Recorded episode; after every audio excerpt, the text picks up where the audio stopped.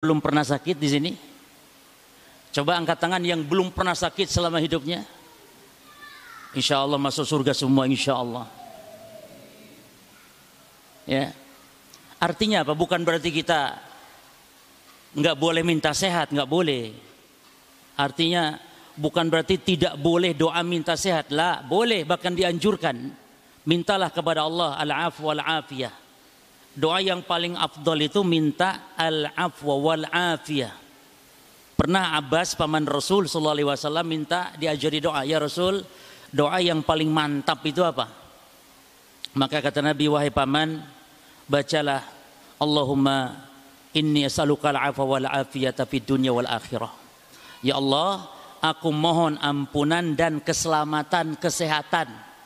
Itu al-afiyah. Keselamatan kesehatan di dunia dan di akhirat. Berarti Rasul memerintahkan kita mohon sehat kepada Allah mohon selamat kepada Allah. Dianjurkan tetap.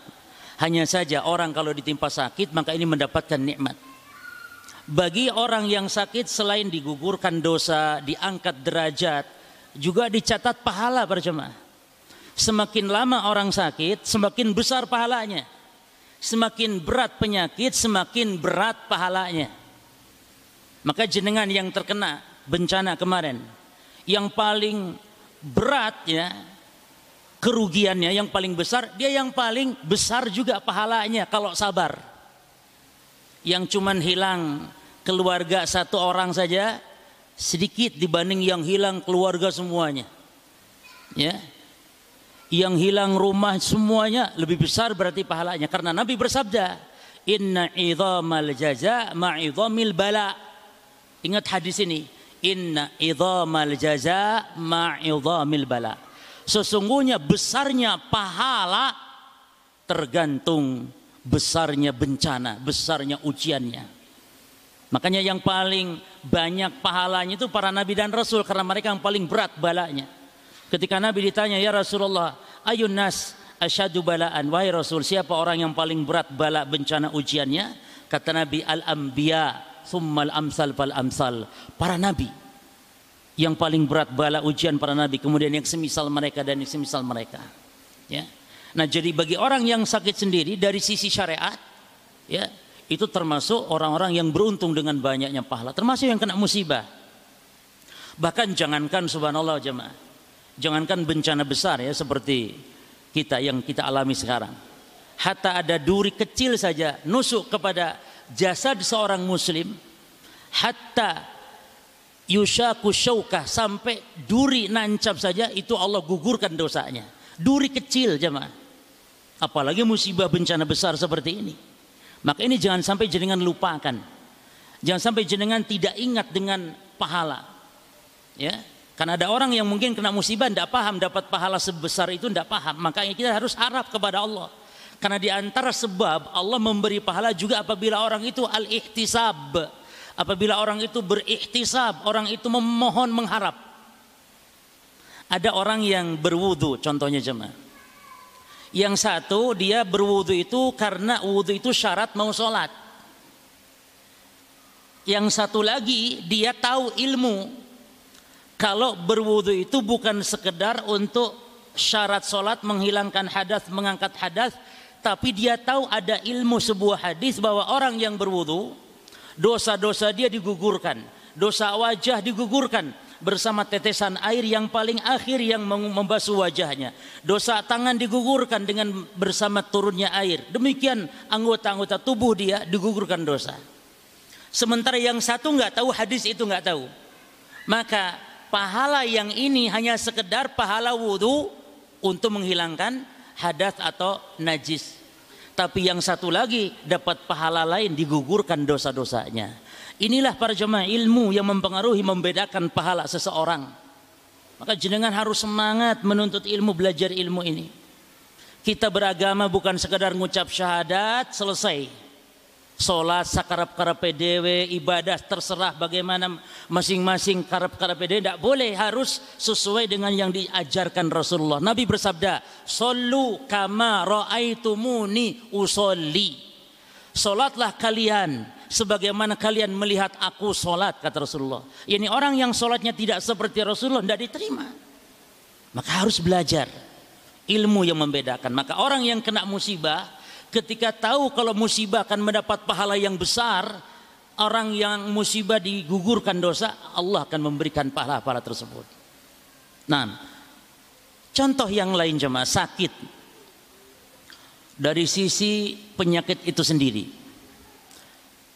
Kalau menurut ulama ilmu kedokteran katanya kalau ada orang sakit, contoh sakit demam atau apa, itu katanya virus-virus yang yang harusnya akan tumbuh dengan sebab sebuah penyakit katanya bisa membunuh virus yang lain. Jadi ada hikmah di balik itu jemaah. Mungkin orang sakit bengek, demam jemaah ya, selesma, influenza. Tapi ternyata dia bisa membunuh satu virus yang akan muncul misalnya kanker misalnya. Maka setiap penyakit syukuri jemaah. Bukan berarti ingin sakit enggak syukuri karena dengan ini Allah sedang memberikan kepada kita pahala rahmatnya. Ingat, ciri Allah cinta itu bukan memberi harta. Jangan salah. Ciri Allah cinta bukan memberi harta. Karena kalau harta orang kafir pun Allah beli. Tapi ciri Allah cinta ketika Allah uji kita dengan berbagai macam ujian. Nabi wasallam bersabda, "Innallaha idza ahaba qauman" Sesungguhnya Allah kalau mencintai suatu kaum ibtalahum Allah akan uji, Allah akan beri musibah dia. Makanya haram seorang muslim, haram dosa besar kalau seorang muslim ketika dapat musibah lalu dia berburuk sangka kepada Allah. Allah ini tidak sayang sama saya. Jemaah. Seperti jenengan sekarang, walhamdulillah. Walaupun jenengan kena musibah dan semisalnya, tapi tetap orang yang beriman tetap merasakan kelezatan dalam hidup, ada ketenangan, tidak galau, tidak resah, gelisah. Sama dengan kami sekarang kita ngumpul sama. Tidak nampak jenengan kok murung, sedih enggak, sama kita bisa tertawa, kita bisa gembira, hati tenang, lapang. Maka kuncinya adalah ibadah. Bapak Ibu, kunci ketenangan adalah ibadah. Tenang bukan dengan duit, Tenang bukan dengan kesehatan, bukan anak keturunan, bukan. Ketenangan ada pada iman dan amal saleh. Ini kunci jemaah ya. Yani kunci kebahagiaan karena versi Al-Quran menurut Quran adalah iman dan amal saleh. Nanti ada hadiah jemaah ya. Hadiah khusus yang bisa menjawab. Ya, ditolong setiap apa poin-poinnya diperhatikan. Kalau ditanya misalnya ada berapa macam bentuk musibah? Nah, jawabannya berapa? Dua. Itu nanti ya ditanya mering barangkali. Kalau ditanya lagi misalnya apa kunci kebahagiaan? Maka jawabannya adalah iman dan amal saleh. Mana dalilnya? Dalilnya Allah Ta'ala berfirman di dalam Al-Quran. Surah An-Nahl. Surah An-Nahl. Di situ Allah mengatakan man amila salihan min dzakarin au unsa wa huwa mu'min. Perhatikan ayatnya. Siapa yang beramal soleh, laki atau perempuan dan dia beriman, amal soleh dan beriman dua. Maka apa kata Allah? Falanuhyannahu hayatan thayyibah. Maka kami kata Allah akan anugerahkan kepada dia hayatan thayyibah, kehidupan yang baik. Walaupun miskin, Walaupun tidak punya anak, walaupun tidak punya rumah, walaupun miskin, walaupun kena musibah, tidak masalah. Yang penting iman dan amal saleh. Allah anugerahkan dia hayatan toibah. Apa hayatan toibah? Kata ulama, yakni hayatan saadah. Kehidupan yang bahagia maksudnya. Maka bahagia itu milik si miskin juga, bukan hanya milik si kaya. Oh kalau bahagia hanya milik orang kaya, Allah tidak adil berarti.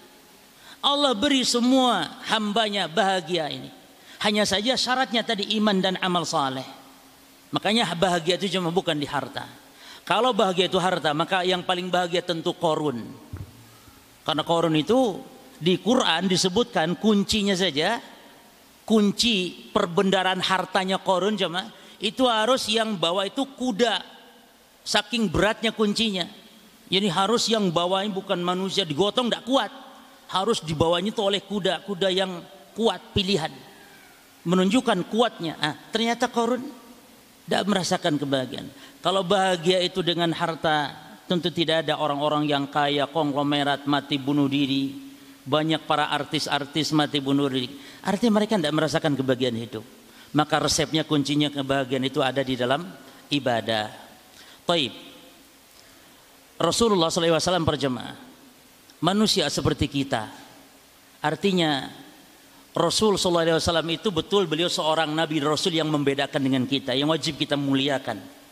Tapi beliau adalah manusia biasa dari sisi kemanusiaan sama seperti kita. Beliau sakit, beliau sedih, beliau gembira, beliau lapar, beliau haus, bahkan beliau meninggal dunia.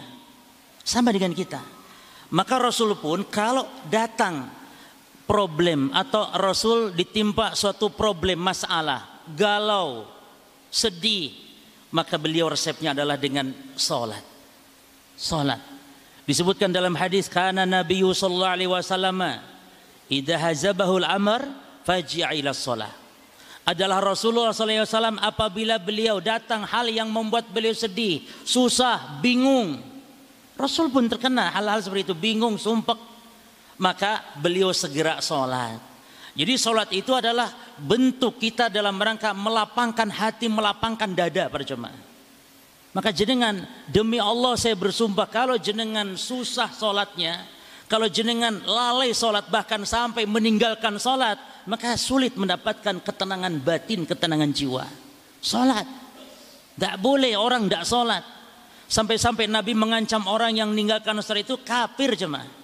Nabi mengatakan al-ahdu alladhi bainana wa bainahumus salah faman tarakaha faqad kafar yang membedakan kita dengan Yahudi Nasrani, yang membedakan kita dengan orang kafir adalah salat. Faman tarokaha, siapa yang meninggalkan salat faqad kafar, sungguh dia telah kufur. Jadi dosa meninggalkan salat lebih besar daripada dosa berzina. Berzina lebih besar meninggalkan salat jemaah. Banyak kaum muslimin lalai. Apalagi kalau kena musibah. Justru sebaliknya. Muslim yang kena musibah justru perbanyak sholat. Rajin. Yang biasanya sholat lima waktu ditambah sholatnya. Rawatibnya, qobliyah, ba'diyahnya. Tahajudnya, sholat witirnya. Terus. Supaya Allah memberikan ketenangan dan Allah memberikan pertolongan para jemaah. Para jenengan semua kita ini butuh pertolongan Allah. Dan apa resepnya kata Allah dalam Quran? Wasta'inu bisabri wassalah mintalah pertolongan kalian kepada Allah dengan apa? Bisobri wassalah. Dengan apa? Dua. Dengan apa kita minta tolong kepada Allah? Satu dengan sabar, yang kedua dengan solat. Ayatnya sering kita baca.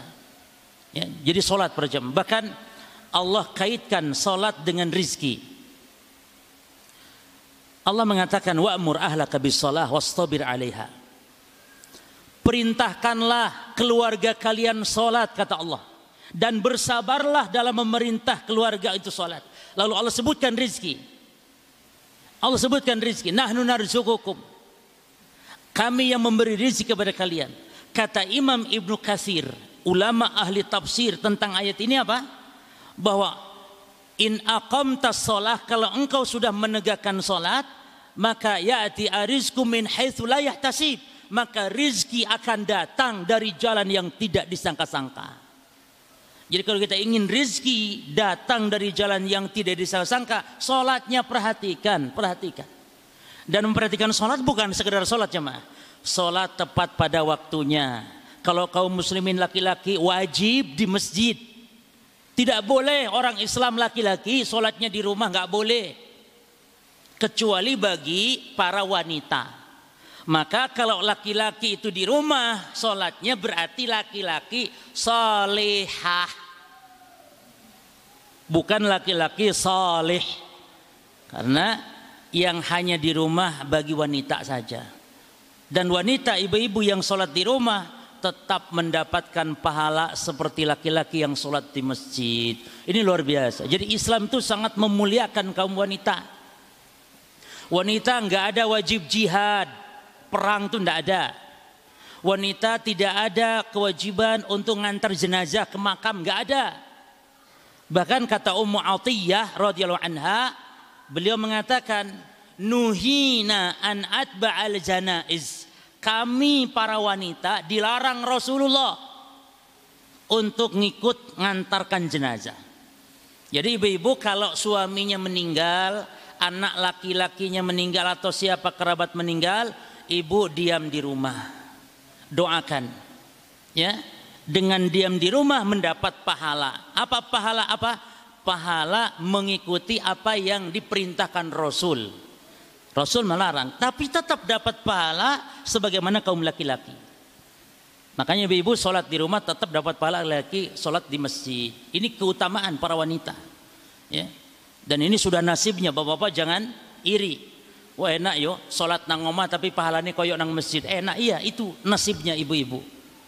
Tapi terkadang ibu-ibu juga tidak memiliki nasib seperti nasib kita laki-laki. Apa contohnya? Contohnya kita nih kalau laki-laki ditinggal mati istri, ini salah satu contoh. Kita laki-laki ditinggal mati istri, maka kita boleh langsung kawin lagi, Pak. Kita langsung kawin lagi juga boleh, nggak usah nunggu-nunggu. Terus nanti kita di surga pun tetap akan ketemu dengan istri kita itu, walaupun kita kawin lagi. Jadi nanti kita dikumpulkan di surga bersama seluruh istri kita. Kalau kita istrinya empat, empat-empat yang ngumpul sama kita di surga. Kalau istri kita tiga, dua, satu ngumpul sama keluarga. Tapi sebaliknya kalau istri ditinggal mati sama suami, istri ditinggal mati sama suami, lalu kalau istri ini nanti mau kawin nunggu, masa idahnya berapa? Berapa bu? Hah? empat bulan sepuluh hari. Empat bulan itu berapa hari cuma? Empat kali tiga berapa? Seratus dua puluh ya ditambah sepuluh sekitar seratus tiga puluh hari baru boleh kawin. Terus kalau kawin lagi ke laki-laki lain maka nanti ibu akan putus dengan suaminya di surga nggak akan bersatu karena wanita akan bersama laki-laki yang paling akhir.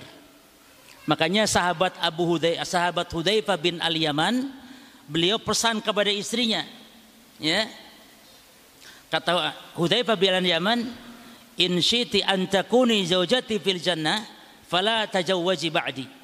Kalau kamu ingin nanti bersamaku di surga wahai istriku, maka nanti kamu kalau saya mati duluan, kamu jangan kawin lagi. Karena wanita bersama laki-laki yang paling akhir. Nah sekarang laki-laki boleh ndak wasiat gitu sama istrinya? Boleh tapi jangan maksa cuma ya. Boleh. Supaya kamu bersama saya di surga, maka kamu kalau saya mati duluan jangan kawin lagi. Karena demikian, makanya istri-istri Rasul diharamkan nikah lagi Bapak Ibu. Istri-istri Rasulullah Walaupun meninggal Rasul saat istri tinggal masih muda. Contohnya ibunda Aisyah radhiyallahu anha. Aisyah radhiyallahu anha itu umur 18 tahun ditinggal wafat Rasulullah. Menikah usia 9 tahun Aisyah radhiyallahu anha. 9 tahun cuma.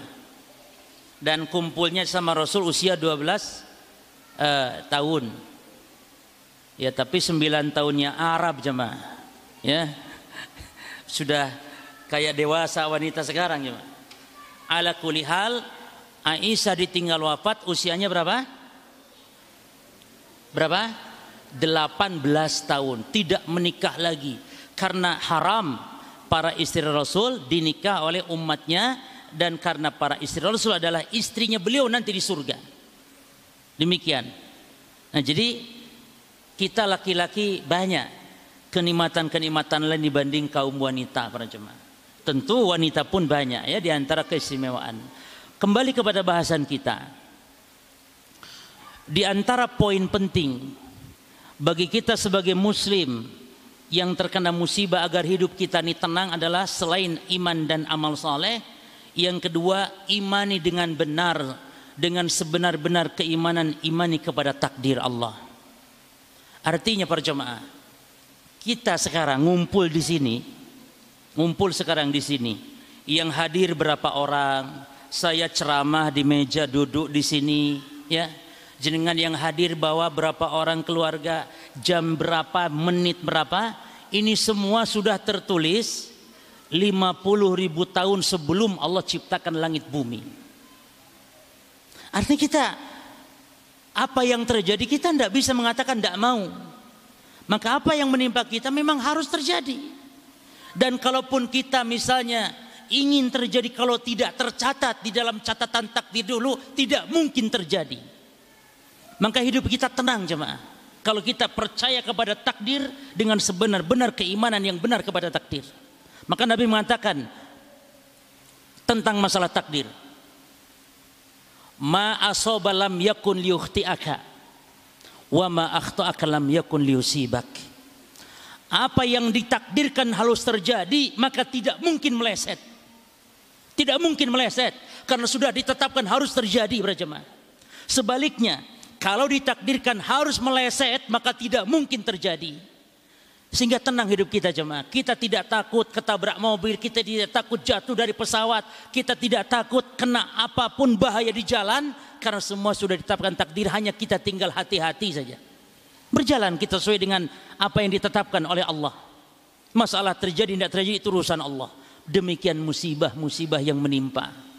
Maka panjenengan terjadi erupsi Semeru itu sudah tercatat 50 ribu tahun sebelum Allah cipta langit bumi. Langit buminya belum ada. Langit bumi belum ada. Tapi apa yang akan terjadi di langit di bumi sudah tertulis jemaah.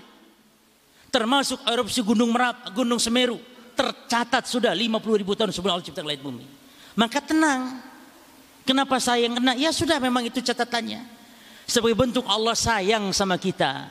Allah mencintai kita, Allah merahmati kita para jemaah. Demikian di antaranya ini iman kepada takdir. Nabi SAW mengatakan, Kataballahu maqadir al-khalaiq qabla an yakhluqa samawati wal ardi khamsina alf sanah. Allah Subhanahu wa taala telah mencatat segala yang akan terjadi pada makhluknya 50 ribu tahun sebelum Allah menciptakan langit dan bumi. Masya Allah jemaah. Termasuk rizki. Subhanallah. Jangan khawatir dengan rizki para jemaah. Rizki para ulama mengibaratkan dengan nyawa. Kematian. Kita kan tidak mau mati kan jemaah.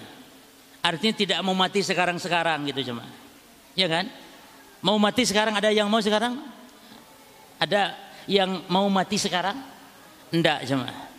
Demikian memang tabiat manusia, selalu lari dari kematian.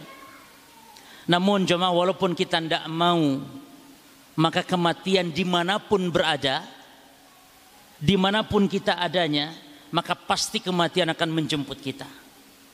Aina matakunu yudrikumul maut walau kuntum fi burujin. Di mana pun kalian berada pasti akan didapati oleh yang namanya mati walaupun ada di benteng yang kokoh sekalipun. Nah, kalau kita yakin kematian seperti itu datangnya kepada kita, demikian pula rizki jemaah. Yani rizki walaupun kita menghindar, kita nggak mau, oh nggak mau saya rizki, nggak mau.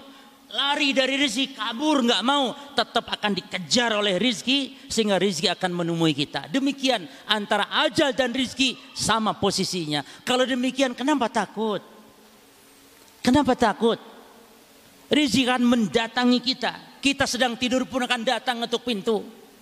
Sedang tidur pun kita akan didatangi oleh rizki sebagaimana mati akan datang kepada kita walaupun kita sedang tidur. Maka tenang jemaah. Apalagi urusan rizki yang orang kafir saja diberi oleh Allah. Masa kita yang ruku sujud kepada Allah tidak diberi. Oleh karenanya kalau masalah rizki jangan terlalu ngoyo-ngoyo kita mintanya. Artinya jangan terlalu ngoyo tiap hari. Tapi minta hidayah dilupakan. Minta ampun kepada Allah dilupakan. Tidak boleh begitu jemaah. Doa itu jemaah yang harus nomor satukan. Doa ini kepada Allah nih ya. Kalau jenengan misalnya nih sekarang waktu mustajab silakan doa. Kepada Allah minta apa pun pasti diberi. Rata-rata mintanya rizki, sehat, anak, istri. Rata-rata itu. Tapi lupa dia minta hidayah kepada Allah minta diteguhkan, dikokohkan sampai diwafatkan di atas hidayah lupa dia kepada Allah. Minta dia agar dimasukkan ke dalam surga, lupa. Minta ampun kepada Allah, lupa dia. Maka doa yang harus kita prioritaskan nomor satu kan adalah apa yang pertama? Yang pertama minta hidayah, diteguhkan di atas hidayah. Kan Nabi begitu mengajarkan. Al-Quran juga begitu mengajarkannya. Apa kata Al-Quran? Doa apa yang Allah ajarkan tentang hidayah? Hah? Allah mengatakan dalam Al-Quran tentang masalah hidayah. Dan ini sebagai bentuk pelajaran bagi kita jemaah. Ya. Di mana Allah mengajarkan uh, agar kita minta yang utama adalah hidayah. Apa doanya di dalam Al-Qur'an?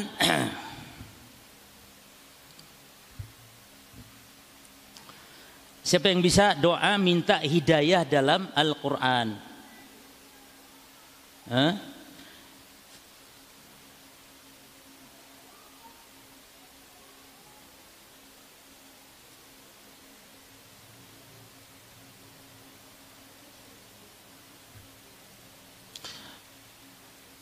yang ada ujungnya wala tuzik qulubana ba'da id hadaitana wa hablana miladunka rahmah. Ah, apa sebelumnya? Eh? Jadi kita dalam Quran minta hidayah terus minta jangan sampai kita dipalingkan lagi dari hidayah. Wala tuzik wala uh, qulubana ba'da id hadaitana. Jangan kau palingkan ya Allah. Setelah engkau kami beri hidayah. Demikian pula hadis Nabi mengajarkan Allahumma inni as'aluka huda. Ya Allah aku mohon kepada engkau hidayah. Jadi minta hidayah. Yang kedua mohon ampun kepada Allah. Yang ketiga mohon dimasukkan ke dalam surga dan mohon diselamatkan dari azab api neraka. Ini yang harus kita utamakan tiga poin ini para jemaah. Jadi jangan minta rizki, rizki, rizki, namun minta hidayah, minta ampun kepada Allah, minta dimasukkan ke surga, malah dilupakan. Ya. Taib. Ini di antara poin yang kedua agar kita tenang ketika dapat musibah adalah beriman kepada takdir dengan sebenar-benar iman bahwa apa yang terjadi telah Allah tetapkan. Bahkan disebutkan dalam banyak ayat ma asabakun min musibah fabiidnillah. Ya. Apa yang ditimpa atau Allah apa yang menimpa kalian bermusibah itu semua atas izin Allah Subhanahu wa taala. Terus yang ketiga jemaah berdoa doa doa agar diangkat musibah doa agar kita diselamatkan oleh Allah Subhanahu wa taala dan tentu doa adalah merupakan senjata seorang mukmin seorang muslim. Jangan lupakan doa. Ud'uni astajib lakum kata Allah.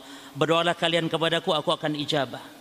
Kemudian di antara lagi adalah ingat kehidupan dunia sementara. Dunia ini hina Bapak Ibu.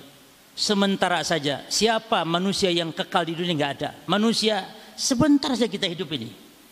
Nabi mengatakan amaru ummati ma baina sittin sab'ina sana. Umur umatku itu 60 70 tahun saja. Nabi bersabda itu, umur umatku 60 sampai 70 tahun. Lah sekarang yang 59 berarti tinggal berapa? Tinggal satu tahun jatahnya. Sebentar. Apalagi yang sudah 70 sudah kelewatan. Sudah kelewatan berjemaah. Kita nih hidup hakikatnya bukan di sini. Sehingga musibah seberat apa pun kecil dibandingkan dengan nikmat akhirat kelak.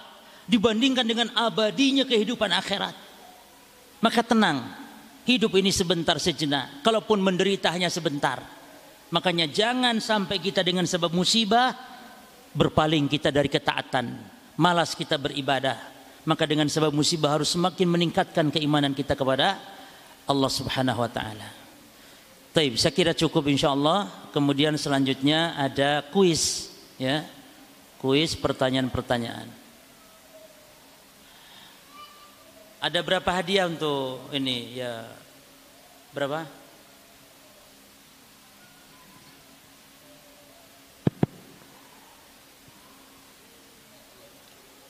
Masya Allah. Apa ini?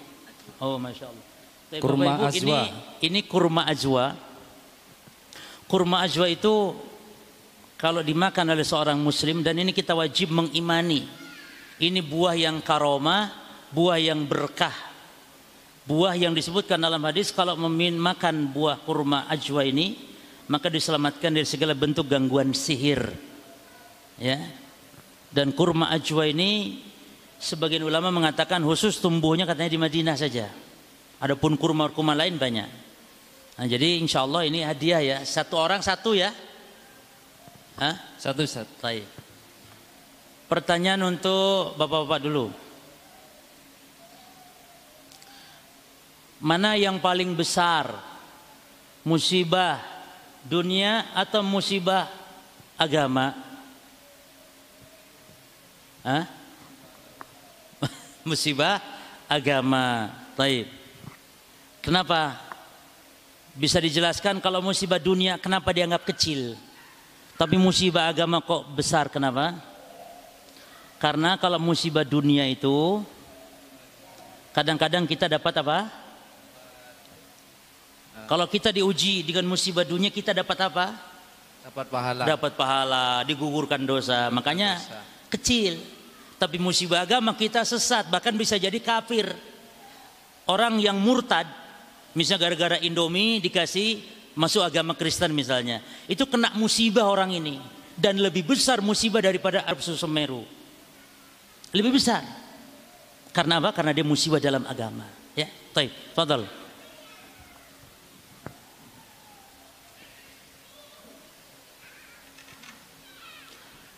Taib, ibu-ibu sekarang, ibu uh, pertanyaannya. Kalau ibu ditinggal mati oleh suami, nggak boleh kawin lagi, harus nunggu. Berapa lama nunggunya? Ini yang depan kayaknya paling dulu ya. Berapa lama? Dua bulan apa tujuh bulan? Ah, tiga bulan. Empat bulan sepuluh hari. Silahkan. Oh ya sudah, di situ situ sudah. Taib. Bapak-bapak lagi. Di dalam Quran disebutkan konsep bahagia menurut Quran. Bahagia itu bukan dengan harta, anak, keturunan, dunia-dunia ini bukan. Tapi menurut Quran bahagia itu dengan apa? Ayo. Ya apa? Dengan cara apa? Allah akan berikan hayatan toibah kebahagiaan dengan cara apa? Man amila salihan min dzakari wa huwa mu'min. Berarti dengan iman dan dan apa?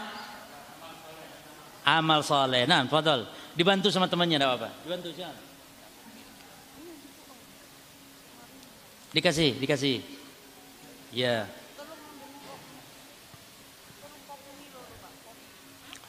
Taib ibu-ibu, angkat tangan ya. Taib, yang mau hadiah angkat tangan coba. Yang mau hadiah angkat tangan. Angkat tangan yang mau hadiah. Ya, ibu ini yang jilbab abu-abu. Berapa lama Allah menulis segala kejadian kejadian di alam semesta ini berapa lama sebelum Allah ciptakan langit bumi? Hah? 500 tahun. Salah, mana lagi? Sisi ojo, jangan jawab dulu. Ya, yang mana? Yang belakang wis. 5000 tahun. Salah. Yang ini.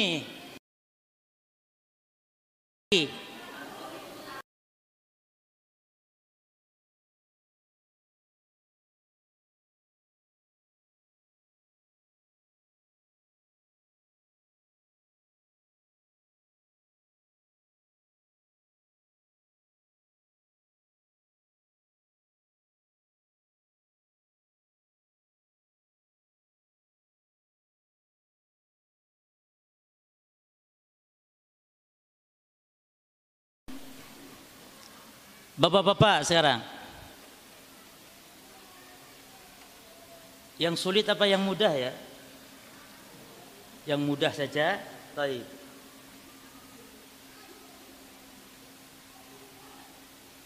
Sebutkan doa. Kayaknya susah nih sebutkan doa itu gimana ya? Jangan wes. Sebutkan maksud takdir itu jelek maksudnya bagaimana takdir jelek itu maksudnya ayo kan takdir ada dua ada yang baik ada yang jelek Maksud takdir jelek itu bagaimana maksudnya? Hah? Ibu-ibu bisa jawab kira-kira? Ya, ibu yang Hah? Yang meninggalkan sholat. Tidak, bukan. Maksudnya takdir jelek itu ah, pertanyaan memang berat mungkin. Ganti saja. Diganti ibu, ibu ya, ibu, ibu. Saya tanya ibu. Ibu pertanyaannya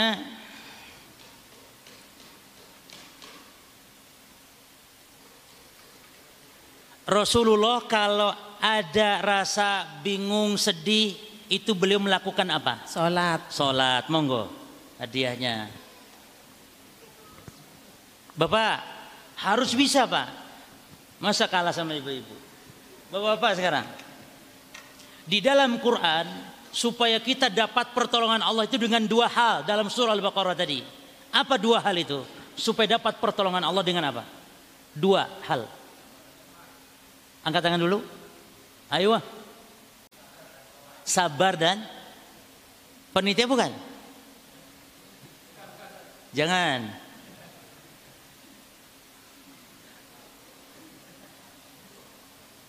Taib. Siapa yang bisa ayatnya bahwa minta tolong kepada Allah dengan sabar dan dengan salat? Siapa yang bisa sebutkan ayatnya? Wasta'inu. Nah, teruskan. Oh sudah dapat ya? Hah, udah dapat belum? Belum. Belum, ya. Bisa beri wasola. Ayo, todol, kasih. Wasta'inu bisabri wassalah. Terjemahkan. Wasta'inu bisabri wassalah. Terjemahkan Bapak-bapak. Ayo, angkat tangan ya. Sudah dapat belum tadi? Belum, ya lah. Ulangi minta tolonglah dengan sabar dan sholat dengan perantara sabar dan sholat silakan siapa yang paling banyak keluarganya meninggal. Berapa orang? Ada yang lima orang? Dua. Ada yang tiga?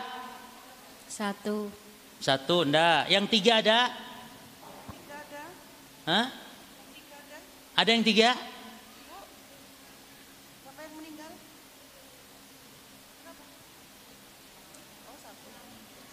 Berapa? Ada yang tiga? Suaminya satu tapi Ustaz. Enggak, yang tiga siapa untuk suami anak? Ada yang tiga orang? Hah? Enggak ada, berarti dua orang. Kasih yang dua orang tadi. Taib. Cukup Bapak Ibu sekalian ya, alhamdulillah. Silahkan mana panitia lagi? Bagi apa?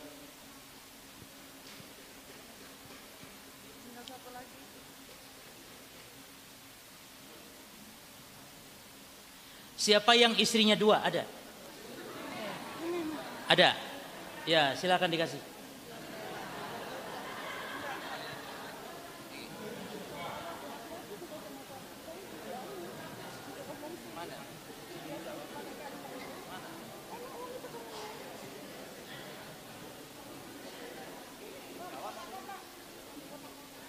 Terakhir, siapa yang anaknya paling banyak? Mau hidup atau mati, yang penting anaknya banyak. Berapa? Delapan. Ada yang lain? Ada yang sembilan?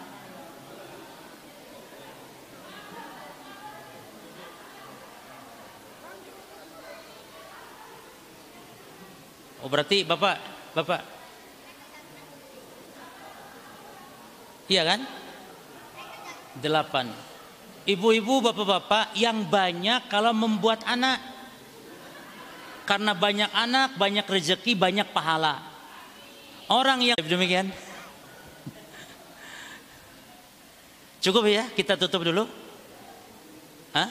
Taib demikian Bapak Ibu semoga pertemuan ini nanti kita bisa berlanjut ya. Bapak Ibu senantiasa semangat ngaji, semangat menuntut ilmu dan juga semoga Allah memberikan kepada kita kesabaran Allah mengganjar kita dengan pahala-pahala yang melimpah. Demikian subhanakallahumma bihamdika asyhadu alla ilaha illa anta astaghfiruka wa atubu ilaik. Assalamualaikum warahmatullahi wabarakatuh.